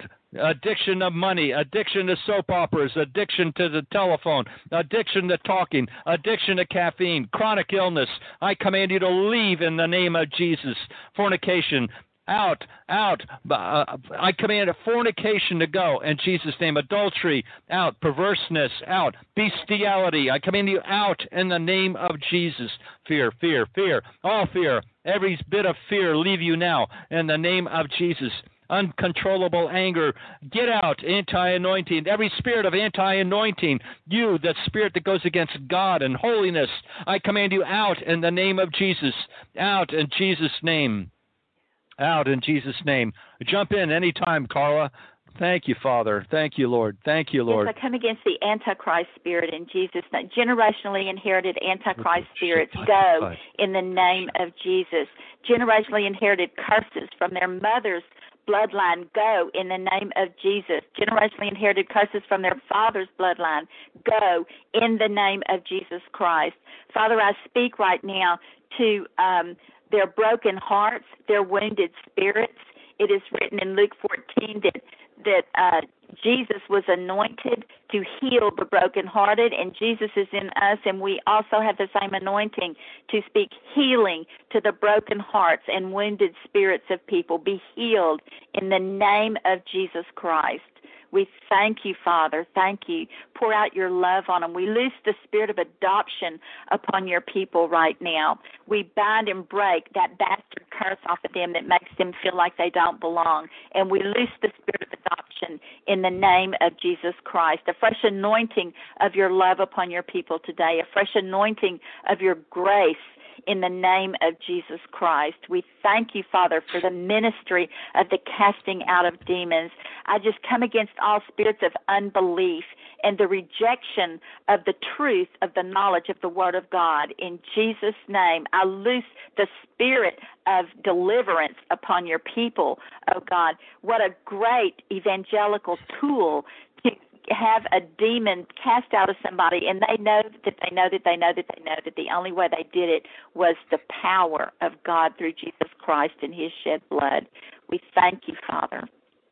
I command every spirit that came in through the lyrics of songs, all the spirits that came in through the lyrics of songs, to leave you now in the name of Jesus. Every spirit that came in through books, magazines, I command them out of you now in the name of Jesus. I command every spirit that came to you through movies, through videos, through video games, I command them out in the name of Jesus Christ. I command every spirit that would cause every spirit of the occult and witchcraft and antichrist that came into you through those things, through fairy tales, through reincarnation, through karma, yin yang, I command them out in the name of Jesus. Out the reiki attunement, the form of attunement over your body, attunement, attunement. I command that spirit out of you now in the name of Jesus. Somebody practice a reiki over you. I command that spirit of trances and voodoo. I command every spirit of false prophet, false teacher, I command it out in the name of Jesus. I command every spirit of false apostle, I command it out. False evangelist, I command it to go in the name of Jesus. Black magic and all sorts of reincarnation, I command santeria, witchcraft, to leave you now in the name of Jesus. Every spirit of Babalua, I command it out in the name of Jesus Christ. I command every evil spirit that came into you through your ancestors to be bound and to leave you now in Jesus' name, in the name of Jesus Christ. Every spirit of Legua, I command you to go. Shango, Ashun, Yamalia, I command it to go. Ogun, Runla, I command you to go. And the counterparts, I command you to go in Jesus' name. Out, St. Barbara, the Lady of Charity, the Lady of Regalia, the St. Lazarus, St. Peter, I command those evil spirits to leave you now in the name of Jesus. Saint worship, I command it to go in Jesus' name, in the name of Jesus. Every antichrist spirit, yoga, I command it to leave in the name of Jesus. I command witchcraft of all sorts and confusion, blindness, I command it to go in Jesus' name. Spiritual blindness, leave in the name of Jesus Christ. Go in Jesus' name. Yes, and I come against the spirit of temple prostitutes, of chasing the prophets, and every evil spirit that came into you through impartations, I command them to get out in the name of Jesus, in the name of Jesus. I loose the spirit of truth upon God's people in Jesus' name. Oppression. Oppression, the spirit of oppression, leave in the name of Jesus. Get out, get out, get out. Haughtiness, haughtiness, go in Jesus' name. I command pride of all sorts to leave you in the name of Jesus. Leave pride, pride, contention. I command you to go in Jesus' name, in the name of Jesus. Spirit of jealousy, get out, go in Jesus' name. Every evil spirit that is listed in the Bible, I command it to leave in the name of Jesus Christ. Get out. Go. In Jesus' name. Thank you, Lord. Thank you, Lord. Thank you, Lord. Thank you, Lord. Lord, thank you, Father. Wow. Hey, we having fun yet? Amen. Yes. As your daddy said, we had a little coming out party. Little coming out party. Okay. Yeah. And I guess we turn this back over to Chuck and see if he's got any questions.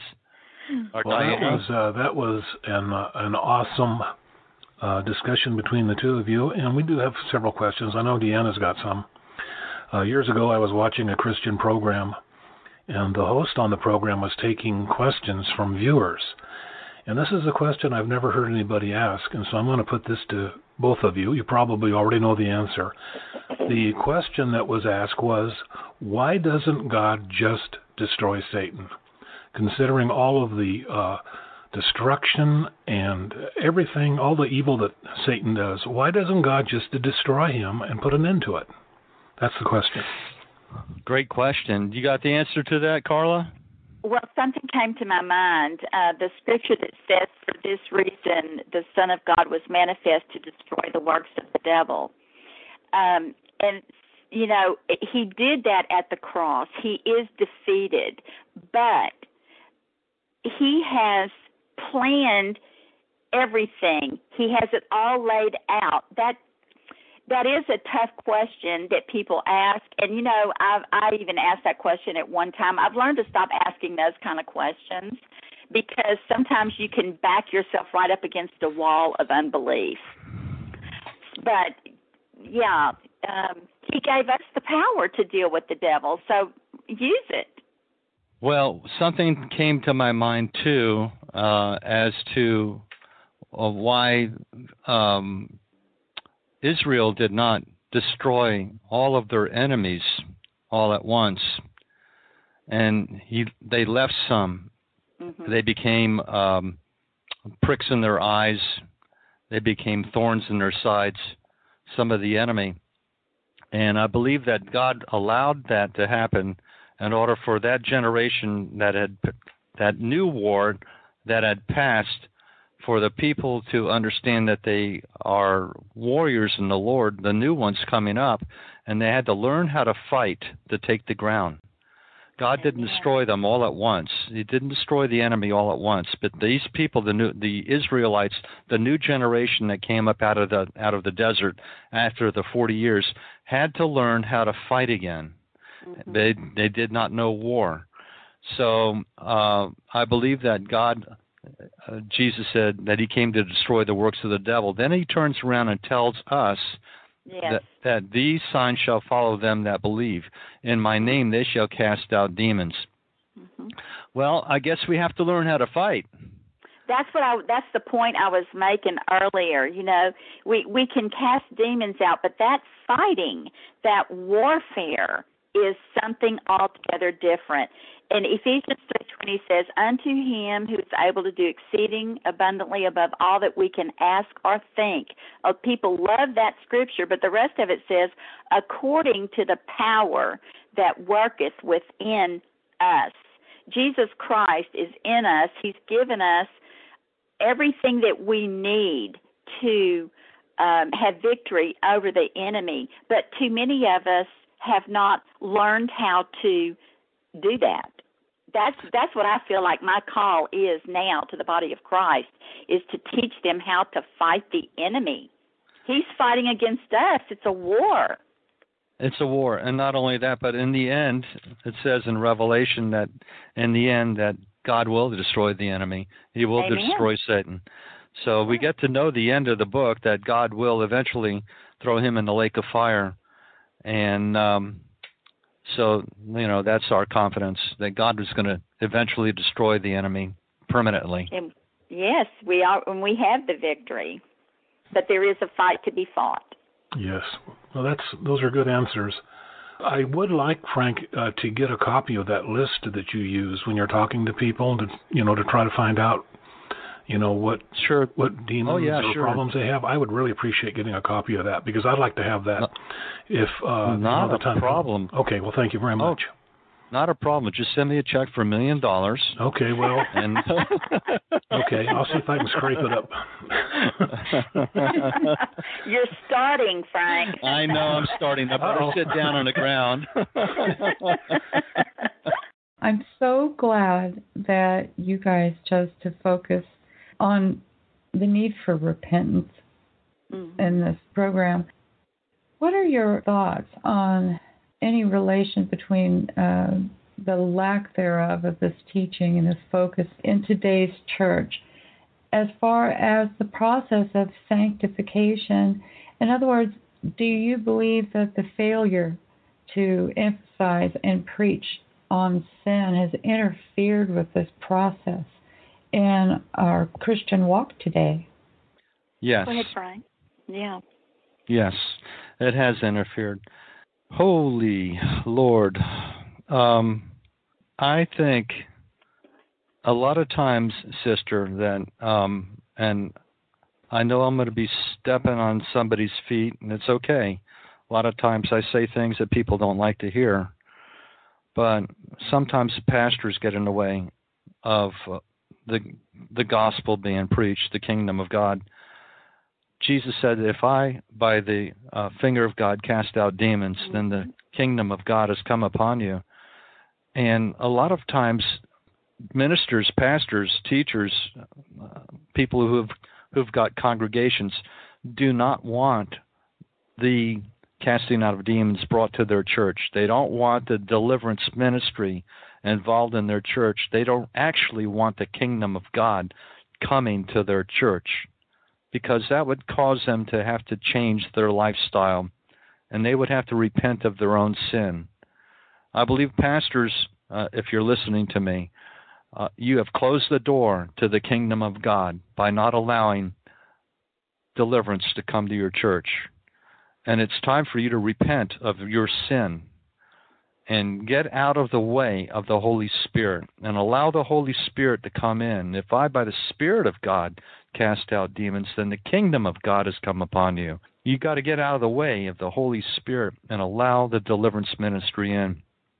I was pondering what you were saying, and I was pondering about how in 3 John, in the back of the Bible, John had a problem. He had the right to Gaius. Gaius was a church leader or some sort of leader back there in that area. If you remember correctly, in 1 Corinthians, Paul baptized Gaius. This is one of the people that baptized him. Well, anyway, he was a church leader, and he was involved in ministry and overseeing in that area. So John writes to him in 3 John about a person in his area here who had not allowed the disciples to come through and teach in his church. It was a place where I believe the church is today. A lot of churches will not allow a minister to come through and minister the gospel of Jesus, the full counsel of God. They won't allow them to come through to do that. And I believe they're standing in the way of the Holy Spirit. So it's Diotrephes that got in the way, or Diotrephes, depending on how you want to pronounce his name. But anyway, he gets in the way. And he keeps people from listening to the gospel and listening to the full counsel of God. Still there. It was there then. It's there. It's here now. Same thing. It's an unpopular gospel. This deliverance is an unpopular gospel. People don't want to hear it. Or the people would love to hear it, but the leaders are standing in the way and keeping their people imprisoned, which is sad. Yeah, I think it's because the leaders need deliverance. I think that they're being manipulated by their demons to keep it out of the churches. Mm-hmm. Because they don't want the people to be delivered because, like you said, they have to change their lifestyle. Excellent answers.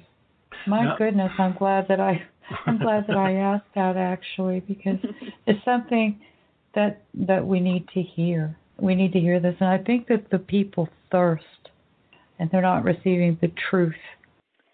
I wanted to know if you had a favorite scripture, and then I thought maybe a scripture that you consider most important to the ministry of deliverance. The one that I find myself quoting a lot is Acts 10:38, and that is to show them how God anointed Jesus Christ of Nazareth with the Holy Ghost and power, who went about doing good and healing all those who were oppressed of the devil. People need to know that it's a spiritual law that sin will bring these things. God's not doing it. You're doing it and keeping yourself there because of sin.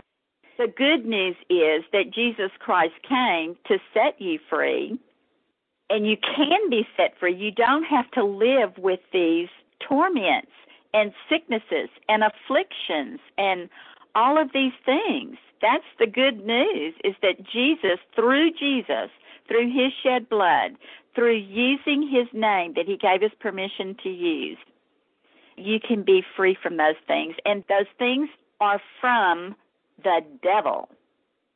If you don't factor in the enemy, then people are confused that everything is from God.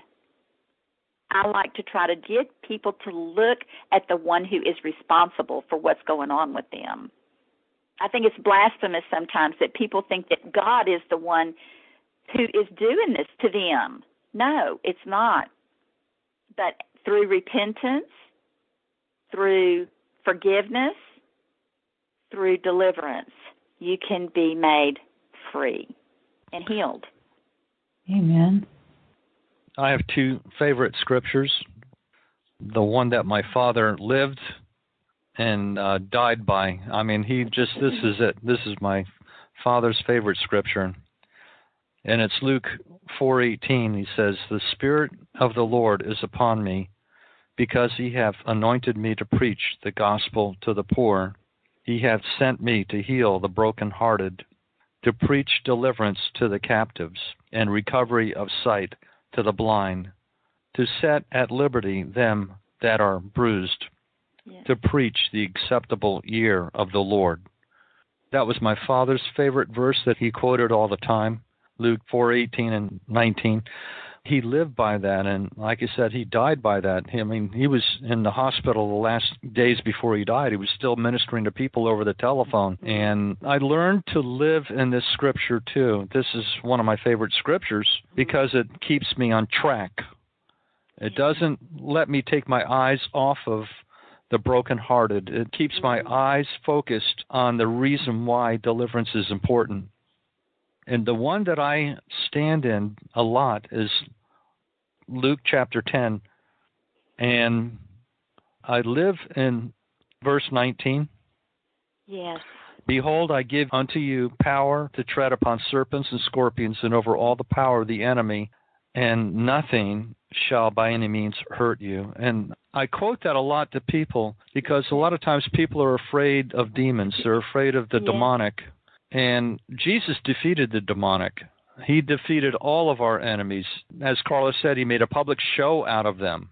Mm-hmm. And I believe that this is important to get under your belt here. "And nothing by any means shall hurt you." So we have authority over serpents, over scorpions, and over all the power of the enemy. Yeah. And see, a lot of times people are afraid to attack the power of the enemy. They don't understand that we've been given authority. Jesus gave us authority. It really is a shame that we, as the body of Christ, have not been taught the power and authority that we do have. I tell people, if we went today and joined a witch coven, they would start teaching us immediately the power that is available to us through Satan. Why is the church not doing the same? By equipping the saints to understand their authority. You know, you start, I rebuke the enemy. Oh, you're not supposed to do that. You know, well, no, Jesus gave us power over all the power of the enemy, and I'm not afraid to use it. But many people still are. Well, once again, that's the ignorance of the pastors, or the pride of the pastors that won't allow the traveling evangelists to come in. I call it a spirit of Diotrephes. Yeah. That's exactly what happened back then. That spirit that was in him would not allow the disciples to come through and teach. So we... You know, it says there... I was reading the scriptures around that, and it says, who loveth to have the preeminence among them, received them not. And I think that, you know, sometimes pastors are afraid to bring this power to their people, because then they won't be the one with the knowledge, the one with the power, and they might lose their preeminence among their people. Their position. Yes. Mm-hmm. Yeah. Yeah, well, does that sound like Simon the Sorcerer? You know, does it sound like him? Simon the Sorcerer. You know, sure. Hey, I want that power. Give me that power. Yeah, give me that power and that money. Then he could charge for it. You know, we were called to wrestle against principalities and powers. Mm-hmm. Guess what? That's a power. Just like you said, the witches teach that. Sure. They teach how to manipulate powers and how to send powers, and psychics send powers. So we're wrestling against that, those powers. That was probably the question. I don't know. Yes, great answers. And those scriptures that you brought up, I'm particularly fond of. I'm really loving this format, you guys. What a blessing for you both to come on together. Just awesome. I enjoyed it as well. Frank, I always could sit at your feet. Thank you. It was a joy for me to have you. Ditto. I like listening to you. By the way, if you've never heard Carla preach, family, you got to get her messages. Yeah, we gave her own page on our website that she is linked to. Great. So, yeah. So that people can come and listen to them and download them. And we'd like to do the same with you, Frank, so people can learn all about deliverance. We'd really like to see that happen. Praise the Lord. Yeah. It's a good training ground. Good training. Yes, indeed. Just awesome. If you could just state your website for the show. Mine is carlabutaud.com. We'll take you to my website. Can you spell that? Okay, C-A-R-L-A, B as in boy, U. T is in Tom, A, U, D is in dog. carlabutaud.com. Okay. Mine is www.spiritualwarfarenow.com. Carla, where are your archives at? Well, they can look it up on LHBC, that's the acronym for Lake Hamilton Bible Camp.com. And when that page comes up, you can scroll down to my name, and they have everything that I've ever taught there. This has been Focus with our guests, Frank Marzullo and Carla Butaud. We pray this program has been a blessing to you. See you next time.